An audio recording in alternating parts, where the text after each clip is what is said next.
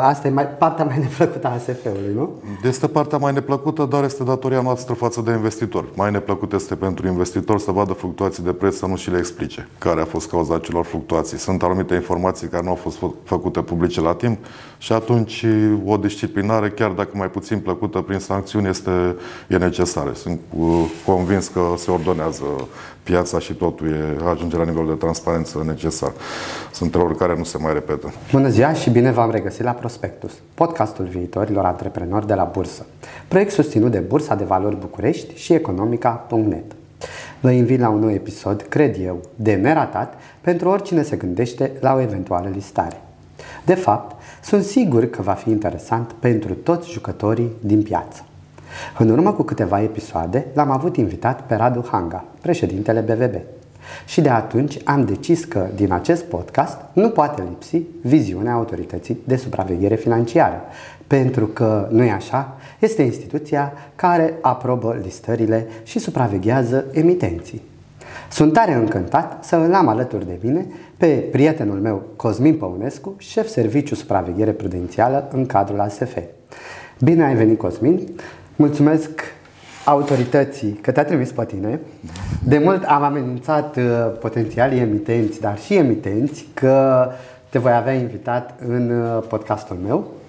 Uh, așa că haideți să începem cu începutul. Care este rolul autorității de supraveghere în procesul de listare a unei companii? Să nu ne grăbim. Bine te-am găsit, mulțumesc pentru invitație. Mă bucur și eu că în cele din urmă am ajuns la prospectus, cum te-am amenințat și eu pe tine. Până la urmă a fost o conjunctură fericită și iată-ne împreună. Uh, Autoritatea de supraveghere financiară are rolul de a aproba orice ofertă publică de instrumente financiare. Este un proces european, fie că vorbim de acțiuni, unități de fond, obligațiuni, ASF-ul este cel care aprobă acel prospect în conformitate cu practicile europene. Deci, prospectul este instrumentul adresat investitorului obișnuit, investitorului de retail și trebuie să conține anumite clauze minime care să facă foarte transparent această ofertă de instrumente financiare. Ar trebui să spunem uh, antreprenorilor care au mai puțină legătură cu piața de capital că pentru a te lista la bursă sunt uh, două modalități. Pentru piața reglementată poți face o listare prin IPO, Initial Public Offer, uh, iar pentru uh, SMT uh, se practică plasamentul privat. De ce zic se practică? Pentru că nu este exclus ca și pentru SMT uh, să aibă loc uh, o SMT respectiv aero, să aibă loc uh, un IPO. Chiar am avut unul uh, uh, în care, o spun cu mândrie, că am asistat compania de brokeraj care a uh, uh, intermediat primul uh, IPO pe aero. Uh, deci, avem pe de o parte listarea prin IPO și pe de altă parte plasamentul privat. Uh, în ceea ce privește plasamentul privat, uh, ASF nu are nicio legătură, corect? Da, este corect.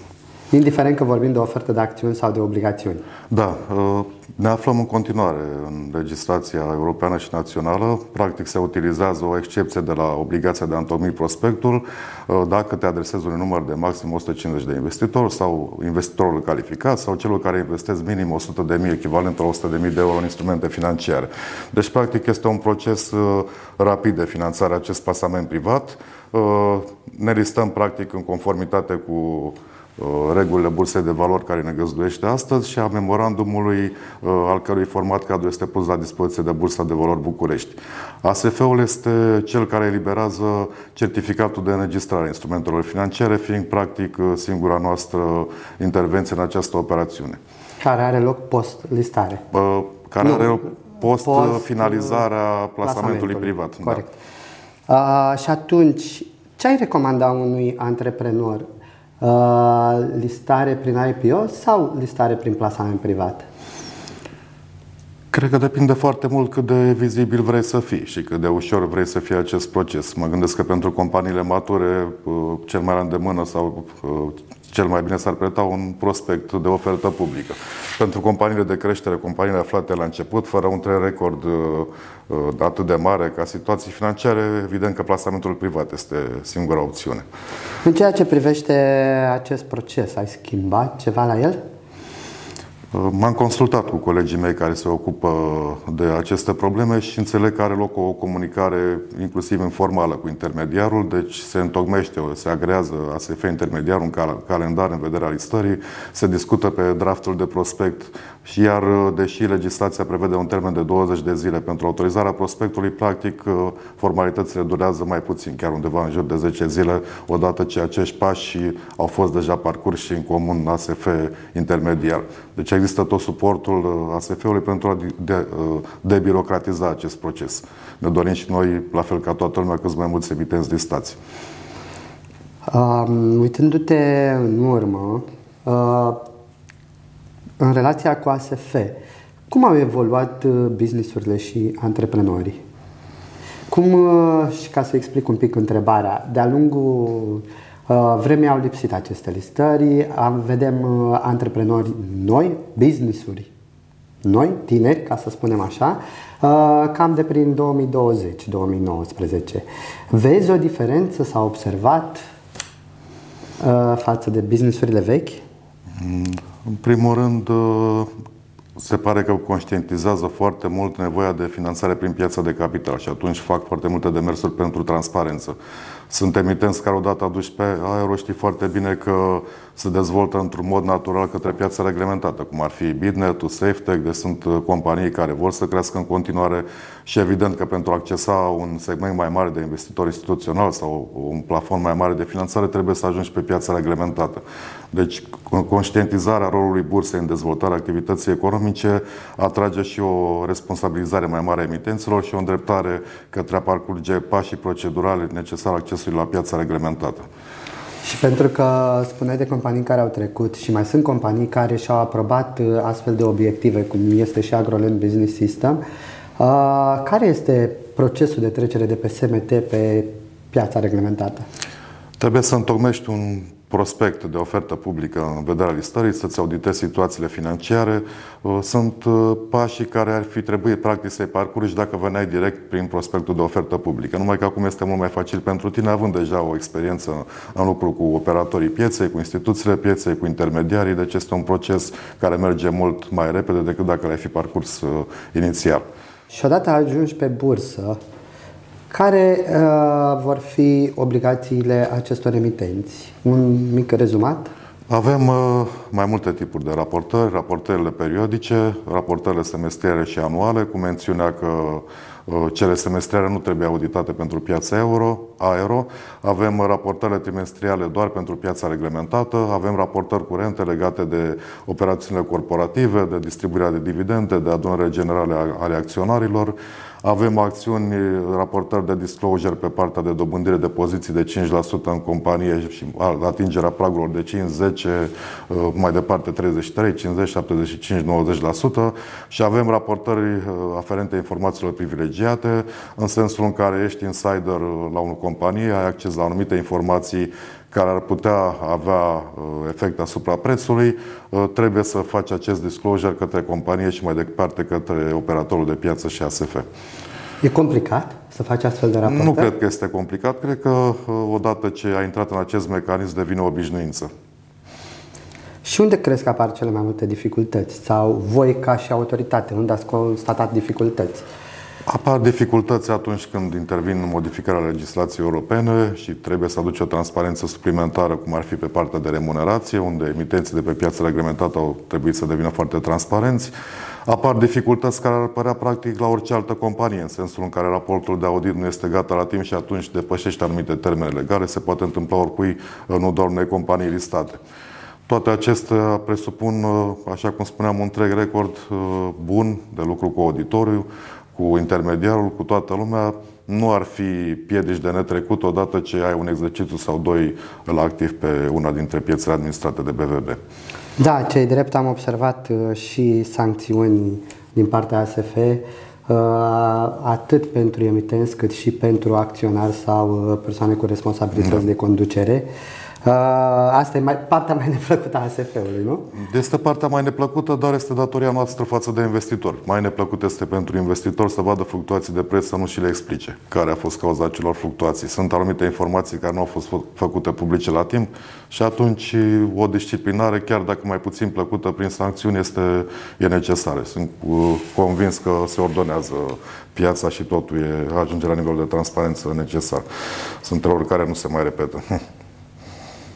Ceea ce e bine, dar uh, cred că e mai bine să prevenim decât să Evident. corectăm Evident. sau să sancționăm. Evident. Ce sfaturi ai da antreprenorilor pentru a trece mai ușor prin dificultatea de a fi companie listată?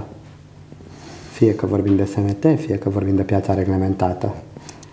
Da, eu nu am, uh, n-am văzut, nu o văd neapărat ca pe o dificultate, pentru că odată ce accesezi piața de capital, este clar că ai conștientizat că trebuie să ai un nivel de transparență mult mai ridicat, că trebuie să fii, că ești responsabil față de acționare atunci când iei anumite decizii. Deci sunt, în primul rând, ar fi un prag de mentalitate care odată trecut se înlătură orice alt uh, baraj mental sau uh, de comunicare. Sfatul ar fi probabil, sfatul oricare companii, să ai persoane care urmăresc toate acest flux de raportare, care au experiența necesară, care interacționează cu instituțiile pieței, deci o minimă organizare care să uh, ducă la bun sfârșit acest exercițiu de raportare. Crezi că aceste condiții de menținere la cotă sperie antreprenorii? Nu am, nu am auzit o astfel de discuție, sincer. Ceea ce mă și bucură. Uh, atunci hai să întreb altfel. De-a lungul timpului uh, ne-am modernizat atât la nivel de legislație europeană. Uh, o obligație mai nouă este cea referitoare la ESG. Da. Crezi că um, apariția acestui nou tip de raport sperie sau care este impactul asupra unei companii listate? Din câte am observat, în vest este o foarte mare efervescență pe, efervescență pe partea de ESG. La noi, deocamdată, problemele sunt puse în special la nivelul companiilor mari listate, uh, care deja au oameni foarte bine pregătiți pe aceste aspecte. S-ar putea să spere în sensul că sunt o serie de indicatori noi privind amprenta de carbon, privind alinierea la taxonomie, care standardizează activitățile eligibile din punct de vedere al mediului, care uh, evident că necesită o expertiză mai puțin prezentă în acest moment în piața noastră de capital. Partea bună este că directiva privind uh, obligația de raportare în domeniul sustenabilității uh, a companiilor, obligațiile companiilor, uh, are o etapizare de intrare în vigoare, în sensul că prima dată se raportează pentru anul 2014, deci în 2015, pentru acele companii care îndeplinesc deja uh, cerințele de regulament privind informațiile non-financiare. Deci expertiza deja există, doar trecem standardizarea la un alt nivel. Uh, anul viitor, în 2016, intră în vigoare uh, cerințele pentru companiile mari care nu sunt deja obiecte ai raportării. Iar prin companii mari ne, referim la 250 de uh, salariați, minim 250 de salariați, 20 de milioane activul bilanțiere și 40 de milioane de euro cifra de afaceri. Două din aceste trei criterii vor trebui îndeplinite. Ca să facem un studiu de impact, în momentul actual sunt 30 de companii listate Uh, la BVB uh, care trebuie să îndeplinească obligațiile de raportare non-financiară. La nivel european, uh, estimarea este că numărul de companii raportare va fi de circa 5 ori mai mare. Deci presupun că și numărul de companii raportare din România va trece atunci când va intra în vigoare directiva de 100 și va include inclusiv companiile mari listate pe piața aero. Dar această raportare non-financiară non și raportările pe CSRD aduc uh, accesul la o plajă foarte largă de investitori, în sensul că investițiile sustenabile sunt îmbrățișate de cei mai mulți dintre investitorii din vest. Și studiile spun că se trece inclusiv de 4 de 80%, pragul de 80% în rândul generațiilor mai noi, deci al generației Z și a mileniarilor, evident că nu vei mai putea să accesezi surse de finanțare sau nu vei putea să accesezi surse mai ieftine de finanțare dacă nu îmbrățișezi aceste criterii ESG. Totul este construit uh, de așa natură, legislație europeană, uh, acordarea de fonduri europene, preferințele investitorilor, în, în sensul că vom înțelege uh, cât de curând cu toții că nu este o altă cale de urmat. Și dacă nu le urmezi, avem sancțiuni? Dacă nu le urmez noi, vor fi sancțiuni pe partea de transparență la momentul respectiv, să vedem cum se va implementa legislația. Dar nu este aceasta ideea. Ideea este că la nivel european se urmărește prevenirea fenomenului de greenwashing, se cheamă, este termenul, în sensul că te prezinți mai verde decât ești pentru a atrage oameni. Și atunci, ca să preîntâmpine acest fenomen de greenwashing, care nu poate fi demonstrat matematic la un potențial abuz de piață, să spunem, unde vii cu niște tranzacții în spate, se impun tot felul de indicatori privind amprenta de carbon, structura cifrei de afaceri pe activități sustenabile, a cheltuielor de capital, a cheltuielor operaționale. Dacă vei fi destul de jos cu aceste plafoane, nu vei fi atractiv comparativ cu competitorii tăi. Cam aceasta va fi problema. Și că tot am amintit de sancțiuni și vorbeam și anterior de sancțiuni, să revenim și aș vrea să te întreb unde apar cele mai multe sancțiuni în activitatea ASF? Mă refer la strict emitenți. Pe partea de emitenți, din câte înțeleg, pentru depășirea termenilor de raportare. Cam acestea au fost. Pe partea de situații anuale, nu au avut raportul de audit la timp, aici a fost uh, activitatea sancționatorie principală. Și sunt sancțiunile mari? N-aș putea să vă dau. Acum n-am făcut o statistică și nici nu am. Probabil că sunt în funcție de cifra de afaceri. Dar cum ar putea evita aceste sancțiuni? Situațiile financiare la timp, auditul și de până la SF. Deci nu, chiar că nu cred că este un fenomen. Nu, nu mai vorbim de piața Razdac de pe vremuri, când era o neraportare total. să nu uităm. Acolo a fost o confuzie și în ceea ce privește da obligația de a face sau nu ofertă publică de prelare. Da, aducem aminte Până... numărul de adrese care se făcea atunci, eram colegi 15 okay. ani probabil. Hai să revenim la condițiile de la statutul de emitent și nu de companie care aderă la statutul de emitent. Uh, ce recomanzi unui, unei companii după ce a venit la bursă? Să facă majorări de capital social sau să distribuie dividende? Cum crezi că rămâne în atenția investitorilor. Și te întreb asta pentru că am în vedere două exemple. Pe de o parte, BNR a anunțat recent, a recomandat recent băncilor să nu distribuie dividende și în același timp avem și statul care recent a uh, recomandat, a decis să ia aproape tot de la companiile pe care le deține.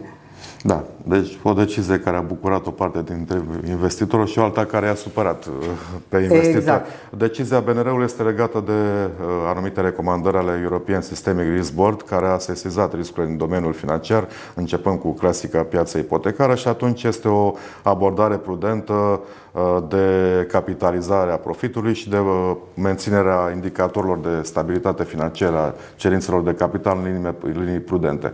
Uh, cred că au mai fost astfel de etape, în, inclusiv în perioada COVID și cred că băncile au distribuit ulterior dividende mai generoase. Deci prudența, mai ales în contextul actual, cred că e binevenită. Acum putem teoretiza, cred că de majorarea de capital sau dividend depinde foarte mult și de tipul de investitor. Știți foarte bine că pe partea clasică, Warren Buffett este adeptul capitalizării, profitului și a dezvoltării companiei a valorii intrinseci. În perioada actuală, care a fost o perioadă destul de volatilă, dividendele sunt cele care primează pentru acționar pentru că este politica de cash flow care te atrage. Depinde foarte mult de companie. Dacă poate să uh, investească acei bani aducând un randament mai mare investitorilor decât randamentul dividendului, să-i păstreze. Dacă sunt bani excedentari, uh, sunt bineveniți pentru investitori. Cred că nu e o soluție standard uh, Um, pentru toate companiile. Ok. Și spuneai uh, tu un pic mai devreme că ne aducem aminte de adresele pe care le făceam pe vremea Razdac. Da. Hai să te întreb altfel. Uh, cum cooperează ASF acum cu emitenții tineri? Mai bine cu aceștia decât uh, cum se colabora pe vremuri sau cu emitenții cu vechime? Vedem o deschidere la emitenții tineri, pun mai multe întrebări sau... Da, este o interacțiune mai mare până se creează acel exercițiu de raportare. Evident, emitenții tineri au tot interesul de a atrage finanțarea pe piață de capital. Nu asistăm la acea pasivitate întâlnită pe vremea Razdacului. Uh, nici gând de așa ceva. Evident că în cazul emitenților maturi se vede structurarea informației în raportări, se vede comunicarea către acționari, care este dată de experiența în sine. Dar emitenții tineri sunt interesați să comunice cu investitorii, să respecte legislația egală, poate uneori chiar inovativi, spun colegii mei raportări, adică elanul este prea mare față de conținutul care trebuie să-l aducă. Aici putem discuta cât de bine vrei să comunici cu acționarii în sine, pentru că știm foarte bine că raportările periodice pot să fie destul de seci să nu aducă detaliile ale business-ului, ale modului de evoluție și atunci este recomandat emitenților să păstreze uh, această comunicare continuă către acționari, să le explice din proiectele lor, să fie realiști în bugetele pe care le întocmesc, pentru că este o relație pe termen lung cu acționarii. E o relație de uh, respect către acționari și de fidelizare a lor. Și pe ce poziție ar trebui să joace fiecare dintre actorii implicați în viața unui emitent? Antreprenor, SISIF și investitor. E o întrebare interesantă, pentru că am văzut foarte multe comentarii legate de anumite Tocmai. plasamente private și de divergența de preț. Acum, ă, cred că ar trebui să fim onești cu investitorii, dar noi, ca investitori, nu ar trebui să plasăm toată răspunderea pe prețul care apare într-un plasament privat și cu atât mai puțin pe prețul uh, listărilor ulterioare. Noi trebuie să rămânem ancorați sau investitorii trebuie să rămână ancorați în realitate, trebuie să vadă companiile similare ce indicatori financiare au, trebuie să fie prudenți atunci când văd uh, creșteri de zeci de procente ale cifrei de afaceri pe termen scurt, pentru că nu se întâmplă decât în foarte puține cazuri. Eu nu văd că sunt părți care ar trebui să fie într-un anumit conflict, sunt părți care ar trebui să respecte reciproc pentru că contractul care se naște între este pe termen foarte lung. Nu ar trebui să fie divergențe. Discuțiile au fost legate de formarea anumitor prețuri în care nu neapărat uh, au fost date de intermediar sau de emitent, cât de o exuberanță uh, așa cum a fost percepută în piață, privind o potențială dezvoltare ulterioară. Tot vorbeai de listare și te-ai uh, rezumat la listare. Care sunt cele mai frecvente greșeli ori probleme ca, pe care le pot întâmpina în cursul unei listări? Principalele, uh, nici n-aș putea Cel să puțin răspund. din punctul vostru de vedere, mai ales că se ajunge cu... Da, nu este vorba neapărat de greșeli, este vorba de momentul în care îți planifici această listare. Momentul este dat de evoluția pieței în general și tu poți să fii o companie foarte bună și să nu fii recunoscută ca atare. Poți să fii o companie de creștere, dar să fii într-un moment al pieței foarte defensiv și atunci nu e un moment bun pentru listarea ta. Atunci când vii cu prețul din ofertă, trebuie, într-adevăr, aici ai și tu rol și companie și intermediar, să vezi cam ce prețuri în piață sunt pentru companii din uh, acela sector de activitate, să nu vii cu un preț uh, mult prea mare, pentru că s-ar putea să nu închizi cu succes oferta. Și acea structurare pe tranșe pe care o urmărim de fiecare dată, cât de mult subscriu retail cât de mult subscrie uh, clientul, subscriu clienții instituționali, deci ar trebui să anticipăm uh, foarte bine ca intermediar al ofertei, cam care ar fi interesul în piață pentru acea ofertă. Cam acestea sunt în general. Sunt probleme legate de timing și de preț. Sunt lucruri care trebuie gândite bine atunci când vrei să vii pe bursă. Uh, și atunci uh, o să fiu un pic mai aplicat. Să revenim la un sector mai puțin popularizat. Obligațiunile. Crezi că ar trebui întărite uh, regulile de raportare sau supravegherea în ceea ce privește uh, instrumentul în sine de obligațiuni, fără a face vorbire de niciun emitent anume? Noi, ca piață, suferim de uh, lipsa ratingurilor, care vine să-ți ia din uh, informațiile privind riscul emitentului, dar impunerea acelui rating ar aduce costuri foarte mari și, practic, am distruge o piață care e în formare. Uh, toată lumea, începând cu criza financiară, s-a identificat ca principala problemă uh, gradul ridicat de dependență al economiei de sectorul bancar și acesta trebuie diminuat. În România dezvoltăm o piață a obligațiunilor corporative unde trebuie să facem și anumită educație la nivelul publicului, în sensul că o rată a dobânzii mai mare este legată și de un risc suplimentar. Tu, ca investitor, ar trebui să privești indicatorii financiare ale companii, acelei companii, să vezi cum se dezvoltă cifra de afaceri, să te gândești dacă ar putea apărea o problemă, uh, o potențială problemă de neplată. Noi nu vrem să intervenim mai mult decât uh, o face orice altă autoritate. ASF-ul se gândește la o standardizare a modului de prezentare a informațiilor financiare ale emitenților care nu sunt listați. Este un gând la care s-ar putea lucra, dar pentru a interveni suplimentar nu avem nici pârghii și nici nu vrem să oprim uh, dezvoltarea unei piețe practic aflată încă în formare. Uh, și înainte să te întreb ceea ce interesează cel mai mult pe investitori, aș vrea să-mi spui 2023 din punctul tău de vedere, cum crezi că va fi din punct de vedere al listărilor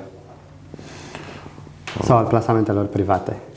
2023 am avut deja un plasament privat. Avem uh, două potențiale listări, uh, Hidroelectrica și Agricover, care sunt uh, Hidroelectrica, o companie foarte mare și Agricover la fel, un lider în domeniul său. Am putea avea bani către bursă și bani proveniți de la foarte mulți clienți investitori instituționali și investitori externi.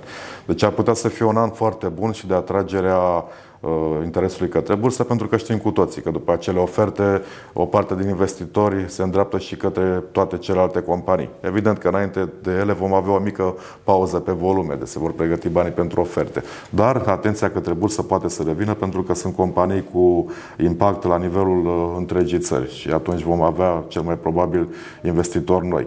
Să sperăm că nu va fi o conjunctură internațională care să defavorizeze aceste listări și că nu va fi un uh, climat uh, nesigur pe partea macroeconomică, pentru că primele semne sunt că inflația se diminuează și atunci orice diminuare a inflației este practic anticipată de bursă. Deci bursa ar trebui să crească ca volume și eventual și ca și indici cu, chiar cu câteva luni înainte de uh, acea uh, îmbunătățire a situațiilor macroeconomice. Deci dacă nu vor apărea surprize neplăcute făcute pe partea macroeconomică. Sperăm că va fi un an foarte bun pentru Bursa de Valori București pe partea de listări. Și că nu puteam vorbi uh, cu ASF fără să vorbim și de bani concreți, cât trebuie să plătească un antreprenor pentru o listare către ASF? De fapt, care sunt taxele ASF în ceea ce privește IPO, dar și plasamentul privat? Pe partea de IPO avem 0,1% uh, din valoarea ofertei plafonat la 1 milion de lei, deci pentru ofertele foarte mari această sumă este maximă, dar reținem procentul 0,1% care nu cred că este prohibitiv deloc și avem acel tarif pentru emiterea certificatului de înregistrare a instrumentelor financiare de 500 de lei. Pe partea de plasament privat intervine doar tariful de 500 de lei pentru emiterea certificatului de înregistrare a instrumentelor financiare. Nu cred că problema de costuri este cea care ne oprește, pentru că vă discutat discutată foarte des în legătură cu, cu toate costurile aferente unei listări. Cred că e o problemă de mentalitate și să înțelegem că acele costuri sunt repede amortizate prin, printr-o finanțare mult mai ieftină aferentă piaței de capital. Este scump să te menții la cotă? N-aș putea să vă spun tarifele din codul bursei, cred că nu. Mulțumesc, Cosmin. Sper că informațiile pe care le-ai oferit vor fi foarte utile pentru antreprenori. Uh, și în măsura în care vom avea întrebări, vom mai face un podcast. Mulțumesc mult și eu, Victor, pentru invitație și mult succes cu podcastul, pentru că educația financiară este foarte importantă pentru piața de capital. Doar așa putem crește. Cu speranța că v-am oferit motive în plus să luați în considerare bursa ca sursă de finanțare pentru proiectele voastre de business, vă mulțumesc tuturor pentru atenție. Mulțumesc Bursei de Valori București și Economica.net pentru susținerea acestui proiect. Dacă v-a plăcut și mă urmăriți pe YouTube, apăsați butonul like and subscribe. Numai bine!